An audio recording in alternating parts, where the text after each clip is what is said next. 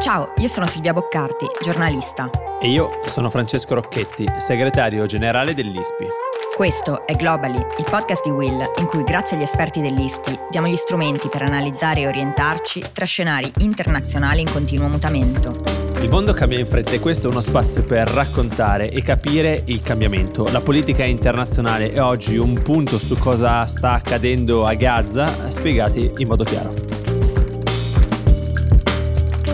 Qualche giorno fa, per la terza volta, gli Stati Uniti sono stati l'unico paese che ha usato il potere di veto per fermare la risoluzione proposta dall'Algeria al Consiglio di sicurezza dell'ONU, che chiedeva un cessate il fuoco immediato a Gaza perché una risoluzione simile ostacolerebbe i negoziati per la liberazione degli ostaggi israeliani e per la sospensione temporanea dei combattimenti.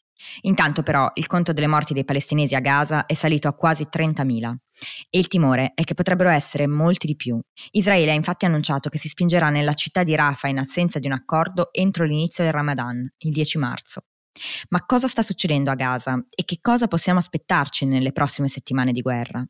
Oggi ne parliamo con Mattia Serra, analista dell'ISPI nell'Osservatorio Medio Oriente. Ciao Mattia. Ciao Mattia. Ciao. Mattia, siamo a quasi cinque mesi dall'inizio di questa guerra, è una guerra che stiamo seguendo tutti, è una guerra però che a Globally eh, non seguiamo da un po', è da più di un mese che non ci occupiamo di quello che sta succedendo nella striscia e in generale in Palestina. Quindi abbiamo pensato di fare questa puntata per fare, è un gioco di parole, il punto su quello che sta succedendo e capire un po' quali sono le prospettive. Chiederei proprio a te di iniziare da qui. Facci una fotografia di qual è la situazione oggi a Gaza e che cosa stiamo vedendo? Sì, allora sono passati quasi cinque mesi da quel 7 ottobre che ricordiamo tutti quanti, quell'attacco di Hamas che ha portato a 1200 morti e che ha dato via a un conflitto che potremmo definire come la crisi più grave eh, del 1948, ovvero dalla fondazione dello Stato di Israele, nel, nel conflitto israelo-palestinese. E a quasi cinque mesi la situazione rimane tetra sia a Gaza che in West Bank. Proviamo un attimo a mm. fare il punto su Gaza. A Gaza mm. abbiamo, eh, dopo 5 mesi di conflitto, eh, quasi 30.000 morti. Abbiamo un numero di feriti che è praticamente doppio rispetto a quello dei morti, circa 70.000. E abbiamo dei numeri di sfollati che sono ovviamente eh, purtroppo molto alti, circa 1 milione e 7 di persone a Gaza, su una popolazione di 2,3 milioni sono in questo momento eh, sfollate.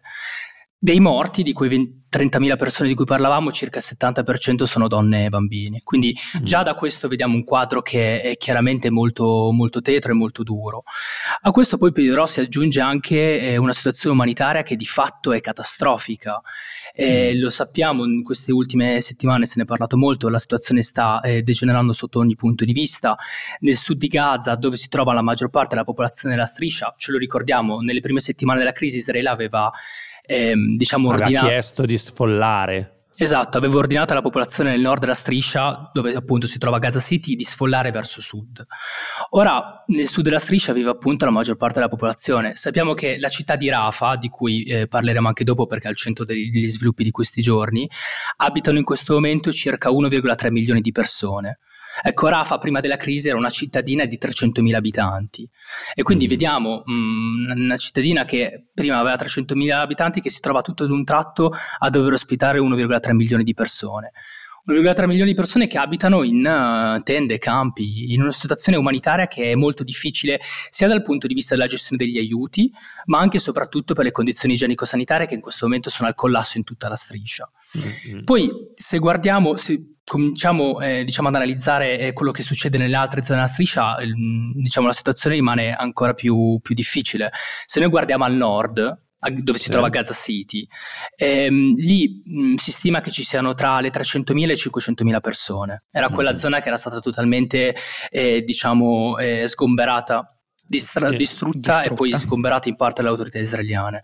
Ecco, mh, se noi facciamo zoom in su questa zona, vediamo che la situazione è, è tetra anche dal punto di vista degli aiuti umanitari, mm. nel senso che ehm, di fatto abbiamo visto in questi ultimi giorni il World Food Program eh, dichiarare che non ha più la capacità di portare aiuti umanitari nel nord della striscia.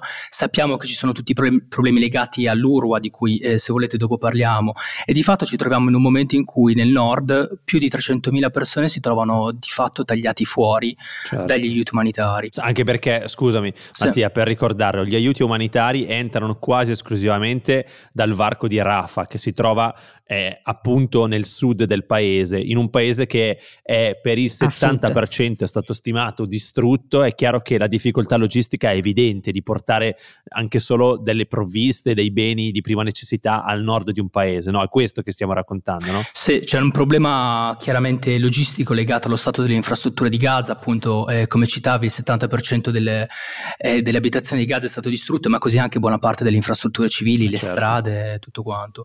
Buona parte degli aiuti entrano da Rafa, alcuni dovrebbero entrare da Keret Shalom, questo sì. valico di frontiera con Israele, poi però c'è anche tutta una questione complessa legata ai permessi che devono arrivare dalle autorità israeliane. E le agenzie dell'ONU mh, appunto stimavano che eh, nei primi eh, tra, tra, inizio gennaio e metà febbraio soltanto il 51% delle missioni verso il nord di Gaza da parte di organizzazioni internazionali sono state effettivamente autorizzate. Mm. E poi su questo piano di eh, autorizzazioni che non arrivano si inserisce una situazione che è grave anche dal punto di vista della sicurezza interna, perché appunto l'esercito israeliano ha in parte lasciato il nord della striscia, Hamas sembra che stia tornando, però chiaramente la sua capacità di controllo del territorio è limitata e c'è un totale collasso, eh, bande armate che appunto girano, eh, aiuti umanitari che appunto i camion vengono presi d'assalto dalla popolazione che è finita e stremata. Quindi mh, nella striscia la situazione rimane chiaramente catastrofica.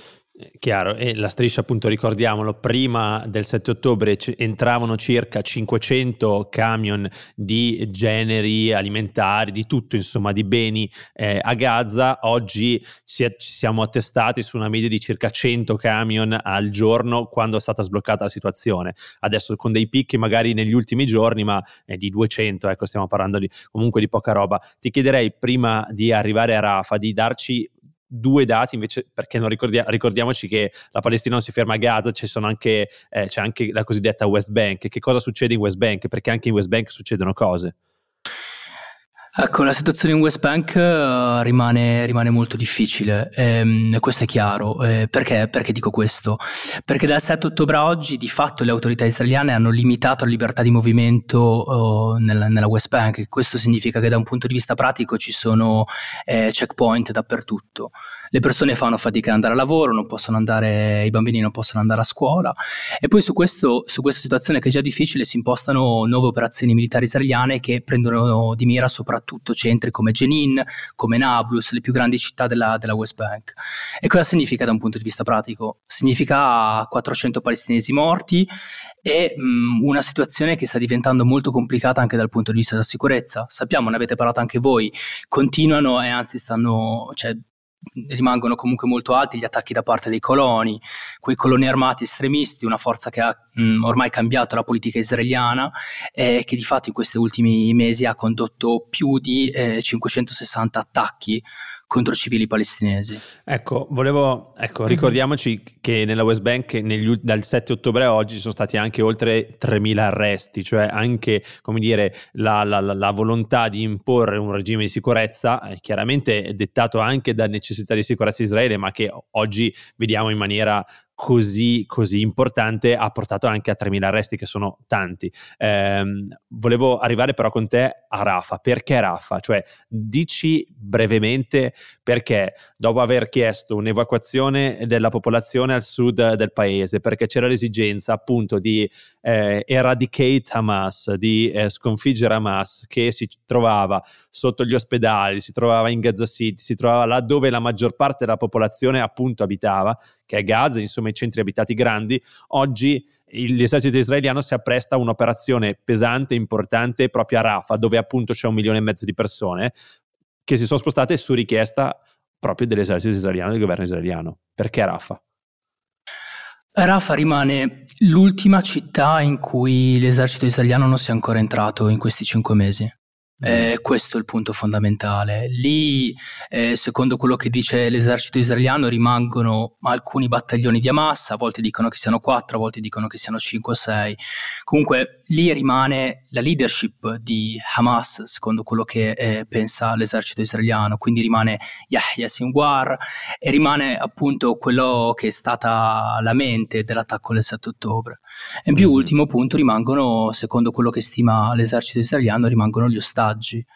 E Lo forse sa- anche il fatto di aver trovato, eh, recuperato, liberato due ostaggi nella zona di Rafa ha, ha dato ancora più, come dire, l- legittimazione Alimentato. a questa volontà di entrare a Rafa, no? Esatto, è uno dei, dei punti fondamentali. Sappiamo mm. che rimangono circa 130-150 ostaggi nelle mani di Hamas. L'esercito israeliano sa che molti di questi sono purtroppo morti durante, sotto i bombardamenti, si stima che siano tra i, tra i 30 e i 50. E quella liberazione dei due ostaggi che ha rappresentato un momento eh, diciamo unico all'interno di questo conflitto perché è la prima volta in cui effettivamente l'esercito israeliano riusciva a liberare degli ostaggi senza negoziati, eh, ha rappresentato da un certo punto di vista anche un motivo ulteriore per spingere eh, l'operazione vers- militare verso Rafah. Detto ciò, questa è la situazione in cui ci ritroviamo. L- l'esercito israeliano ha detto che per adesso l'operazione militare è mh, in pausa, si attende l'arrivo del Ramadan e appunto c'è un'accelerazione nei mm-hmm. negoziati per evitare che ci sia eh, questa nuova operazione verso Rafah. Ecco, parliamo un attimo appunto del Ramadan, perché Israele, Hamas e tutti gli alleati, diciamo, da una parte e dall'altra, sono sempre più sotto pressione per cercare di trovare un accordo proprio prima no, dell'arrivo del eh, mese sacro musulmano. Eh, il governo israeliano prima su proposta di Ben Gvir, poi su eh, diciamo più o meno conferma del, del, governo appunto sostiene che limiterà l'accesso alla moschea di Al-Aqsa, che è un importante sito religioso musulmano ma anche eh, ebraico, ne abbiamo parlato tante volte eh, qui e abbiamo visto e raccontato appunto le, le varie tensioni no, e gli scontri che ci sono stati negli ultimi anni perché eh, appunto la, la, diciamo, la spianata davanti alla moschea è sia una zona eh, dove in teoria potrebbero pregare soltanto i musulmani, ma dall'altra è sotto il controllo israeliano e quindi chiaramente nei momenti caldi diventa proprio un punto dove ehm, andare a vedere un po', è un po' il termometro no, di quello che sta succedendo. Chiaramente nel momento in cui il 10 marzo inizierà il Ramadan, questo diventerà un sito caldissimo. Che cosa secondo te, eh, Mattia, che cosa ci dobbiamo aspettare? Che cosa potrebbe succedere? Ma allora, la decisione di cui parlavi è uno sviluppo abbastanza importante. Eh, lo sappiamo, come dicevi giustamente, ehm, Gerusalemme, ma anche Al-Aqsa più nello specifico, rimane il cuore pulsante eh, di, della vita eh, politica e religiosa di Israele e Palestina ed è un luogo che ha chiaramente un significato simbolico e religioso enorme. Ora, eh, ogni anno mh, qualsiasi tipo di restrizione fatta sul diritto alla preghiera dall'Axa ha portato a scontri, eh, a, a portato a un peggioramento della situazione di, di, sicurezza a Gerusalemme. Ora, qual è il punto? Il punto questa volta è che eh, Ben Gvir, Itamar Ben Gvir, questo ministro, che è ministro della sicurezza nazionale, una figura di cui abbiamo già parlato diverse volte, mh, legata al movimento dei coloni, legato a un, uh, movimento chiamato Kah, che a lungo è stato considerato terrorista all'interno dello Stato israeliano. Ecco, questo ministro ha proposto di fare nuove restrizioni verso l'accesso ad Al-Aqsa eh, in prospettiva del Ramadan. Restrizioni posizioni che non sono ancora state molto esplicitate, nel senso che eh, Ben Gvir ha proposto di fare restrizioni anche verso gli arabi israeliani, quindi quella parte della società israeliana che corrisponde circa al 20% della popolazione, che anch'essa appunto eh, per la maggior parte di, di religione musulmana eh, prende parte eh, alle preghiere ehm, ad Al-Aqsa. Ecco, mh, mm, il fatto che Benjamin Netanyahu abbia deciso di far sue quelle che sono delle posizioni, quelle che erano delle proposte di Beginvir, è mh, mm, simbolo della situazione in cui ci ritroviamo in questo momento all'interno della politica israeliana. Ci troviamo di fatto eh, in un momento in cui sì. il governo rimane diviso su qualsiasi questione strategica legata al futuro di Israele e legata al futuro della guerra. Lo sappiamo, mm, nel gabinetto di guerra eh, siedono due figure legate all'opposizione, una è Benny Gantz che da molti è considerato il futuro primo ministro, comunque il leader dell'opposizione che è entrato in questo governo di eh, salvezza nazionale eh, dopo il 7 ottobre, e poi siede anche Gadi Eisenkot che è un generale di lungo corso israeliano che tra l'altro in questo ultimo periodo ha perso eh, un figlio e un nipote eh, a Gaza. Ecco, nelle ultime settimane abbiamo visto una pressione da parte di queste due figure nei confronti di Benjamin Benjamin Netanyahu, appunto perché non è chiaro quali siano gli obiettivi militari di questa operazione. E tutto questo si inserisce in un quadro in cui eh, se Benjamin Netanyahu continua a tentennare su quelli che sono gli obiettivi strategici dell'operazione militare israeliana, i suoi alleati della destra, come Tamar Ben-Gvir, cercano appunto di battere i pugni sul tavolo e di far sì che mh, mm, l'operazione militare continui e che non ci sia alcuna concessione da parte del, del governo nei confronti né dei palestinesi né appunto della comunità internazionale. Quindi il fatto che Benjamin Netanyahu abbia deciso di mh, mm, prendere queste misure che venivano appunto suggerite da Ben Gvir è indicatore di una situazione politica mm, molto volatile in cui di fatto Netanyahu si trova in una situazione per cui eh, la sopravvivenza stessa del suo governo dipende da figure come Ben Gvir. Però allo stesso tempo mh, questo conflitto continua senza che il, il, gabinetto di guerra, quindi quello che dovrebbe essere al comando dell'operazione militare, sappia esattamente quali siano gli obiettivi militari Chiaro. di questa operazione. È particolarmente interessante in questo senso il fatto che Gadi Eisenkot abbia scritto una lettera pochi giorni fa, è una cosa che ha pubblicato la stampa israeliana, verso il gabinetto di guerra. Quindi immaginatevi mm. un membro del gabinetto di guerra che scrive una lettera al gabinetto per dire ehi, è giunto il momento mm. di eh, decidere quali sono gli obiettivi strategici di questa operazione. E a, appunto su questo panorama si inseriscono eh, tutto quello che abbiamo detto, si inserisce la decisione di Ben Gvir e poi eh, più in generale, ultimo punto, eh, si tratta di una situazione che rimane volatile anche dal punto di vista dei sondaggi, anche dal punto di vista eh, politico. Sappiamo che buona parte della popolazione israeliana ritiene Benjamin Netanyahu direttamente responsabile per il disastro del 7 ottobre. Lo vuole fuori dal governo? Esatto, certo. e sappiamo che dei sondaggi di, eh, per i sondaggi metà dicembre pubblicati dal, dall'Israel Democracy Institute, solo il 15% della popolazione israeliana vorrebbe Netanyahu di nuovo al governo dopo nuove elezioni. Quindi mh, mm, è come se Netanyahu stesse cercando certo. di difendere da un lato il suo governo e suo, appunto, la sua sopravvivenza politica e dall'altro sta cercando anche di accaparrare più voti eh, a destra perché appunto mh, mm, sa benissimo che a sinistra non ha alcuna speranza ma anche al centro sta perdendo voti. Non li sta prendendo più. Esatto. E quindi un po' questo appoggio mm, in qualche modo sembrava che lo stesse perdendo anche dall'alleato principale, no? gli Stati Uniti, che eh, per quanto comunque abbiano diciamo, messo il veto alla risoluzione, nei giorni scorsi stavano iniziando, no? hanno iniziato a eh, esprimere un po' la propria frustrazione con il governo di Netanyahu, ehm, che però ecco, non è che stanno portando a grandi sviluppi politici, se non che adesso si è parlato di una bozza di risoluzione che chiederebbe appunto un cessate il fuoco temporaneo a Gaza e si opporrebbe, diciamo, all'invasione israeliana di Rafah. Ma sembra sempre poco, no? Visto da, da qui, cioè ci sembra sempre che in qualche modo sì, fanno un, fanno un comunicato, però poi tornano indietro, lanciano il sasso e nascondono la mano. Cioè la posizione isra- ehm, statunitense verso Israele sta cambiando oppure no? Eh, lanciare il sasso e nascondere la mano forse è la metafora perfetta per uh, rappresentare questa situazione. Sono stati mesi in cui abbiamo visto sulla stampa americana continui riferimenti al fatto che Biden stava battendo i pugni sul tavolo nei confronti di Netanyahu eh, settimane in cui Bibi e Biden non si sentivano al telefono, che facevano notizia su tutti i giornali, eh, dichiarazioni contro, contro, il governo, il nuovo eh, regime sanzionatorio verso i coloni violenti, tutte decisioni che sembrano appunto spingere verso un rafforzamento della posizione americana nei confronti del governo israeliano. Nella realtà però mh, siamo ancora ben distanti da una posizione molto forte. Cioè la posizione non è cambiata dal 7 ottobre a oggi, ufficialmente. Ufficialmente la posizione rimane quella di un sostegno forte nei confronti di Israele e nei confronti del sostegno bellico israeliano. E questa è, diciamo, la base di qualsiasi ragionamento che vogliamo fare. Il Senato ha passato un nuovo pacchetto di aiuti militari, sappiamo include l'Ucraina, ma include anche Israele. Chiaramente eh, manca ancora l'approvazione del, dell'House, però di fatto questa rimane la base di qualsiasi ragionamento che vogliamo costruire. È vero, gli Stati Uniti hanno presentato una bozza di risoluzione per il Consiglio di sicurezza dell'ONU in cui chiedono una pausa temporanea nei combattimenti, appunto perché la paura è quello di un disastro umanitario peggiorato ulteriormente da una possibile operazione militare a Rafah. Questo è chiaramente qualcosa che gli Stati Uniti non vogliono.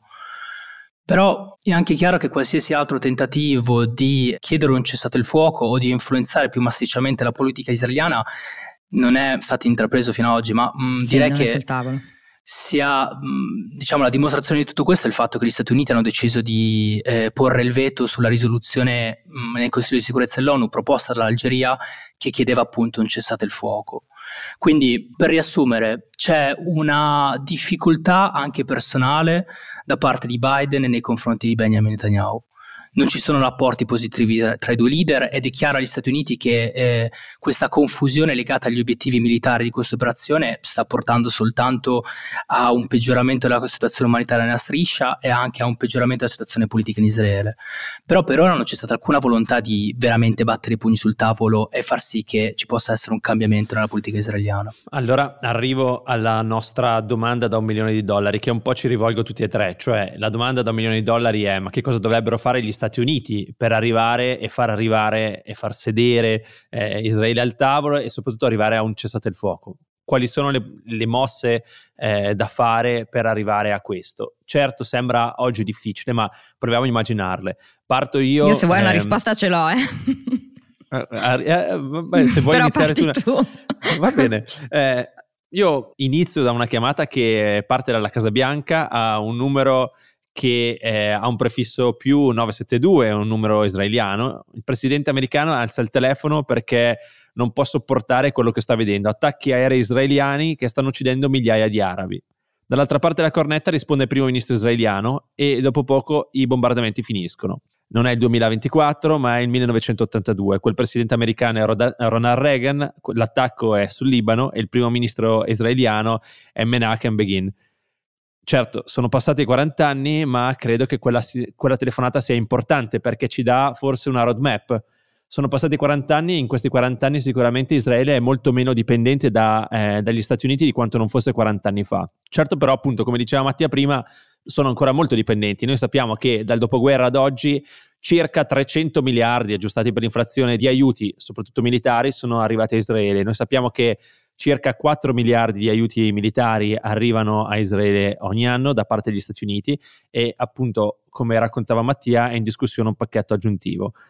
Eh, questo non per dire che gli aiuti eh, militari eh, debbano eh, terminare necessariamente, ma che debbano essere condizionati. Io ti do delle armi, ti eh, aiuto, se però tu segui quelle che sono le mie, eh, le mie, linee. Quindi una politica estera un po' condizionale, un po' transazionale, come un po' ci ha abituato anche Donald Trump. No, niente di strano, niente di nuovo.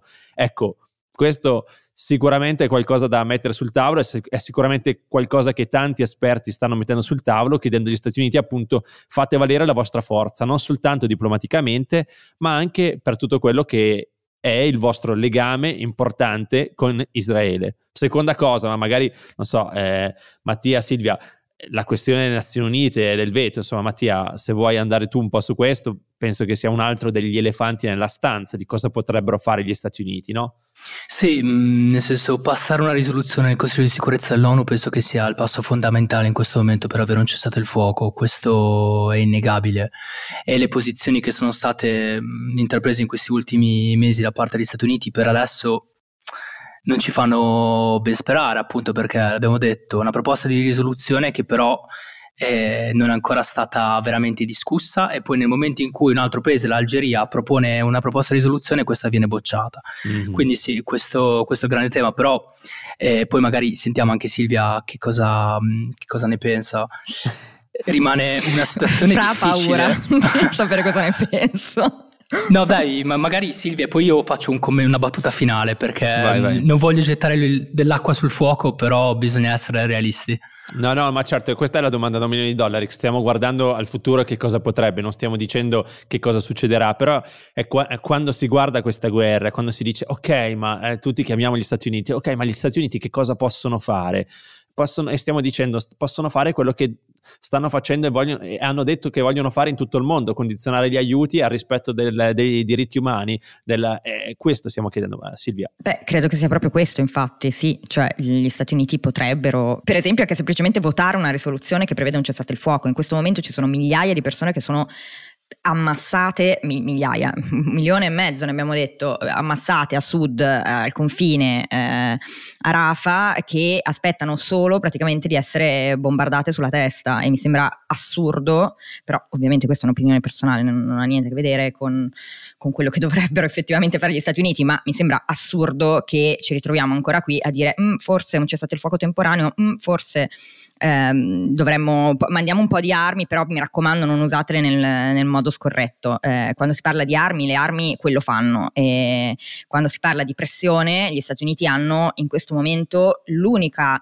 l'unico orecchio probabilmente eh, di, di, Netanyahu e se non sono loro a fare qualcosa non so chi potrebbe farlo. Ecco. Per chiudere adesso che ci dai la notizia positiva, visto che so già quanto positiva sarà la tua, la introduco con una altrettanto positiva. Eh, sappiamo dai sondaggi che il sostegno alla guerra dentro Israele è molto forte, è fortissimo, tanto forte, cioè assoluta, una maggioranza assoluta, anzi molto più della maggioranza assoluta, non so Mattia se è il 70%, ma è una, una percentuale bulgara di sostegno alla guerra e anzi di chi chiede ancora più incisività in questa guerra. Ecco, quindi questa è poi la realtà sul campo. Ma Mattia, chiudi tu eh, negli ultimi 30 secondi. Sì, ehm, allora sugli Stati Uniti l'ultima cosa che posso dire è che c'è un bisogno urgente di aiuti umanitari. Eh, c'è bisogno mh, di sostenere le agenzie che lavorano sul territorio e questo è qualcosa che purtroppo non è ancora stato fatto. È vero, il sostegno alla guerra rimane molto alto, ma c'è bisogno di una pressione in questo momento nei confronti di Israele. Questa pressione può essere fatta appunto con il condizionamento eh, degli aiuti militari, ma de- deve essere fatta anche rendendosi conto che il rapporto tra eh, il sud del mondo e gli Stati Uniti e anche l'Unione Europea sta cambiando. Il momento in cui anche i 27, esclusi l'Ungheria, sono disposti a chiedere un cessate il fuoco e una pausa umanitaria, è chiaro che il campo si sta restringendo non soltanto attorno a Benjamin Netanyahu, ma anche a Biden. Grazie Mattia per questa puntata, credo eh, crediamo fosse necessaria per eh, riprendere un po' le fila di qualcosa che non abbiamo mai eh, perso di vista, ma dentro Globally nella nostra puntata settimanale era qualche, qualche settimana appunto che non ne parlavamo. Silvia, ci diamo l'appuntamento alla settimana prossima. Sì, grazie Mattia per essere stato con noi. Grazie a voi.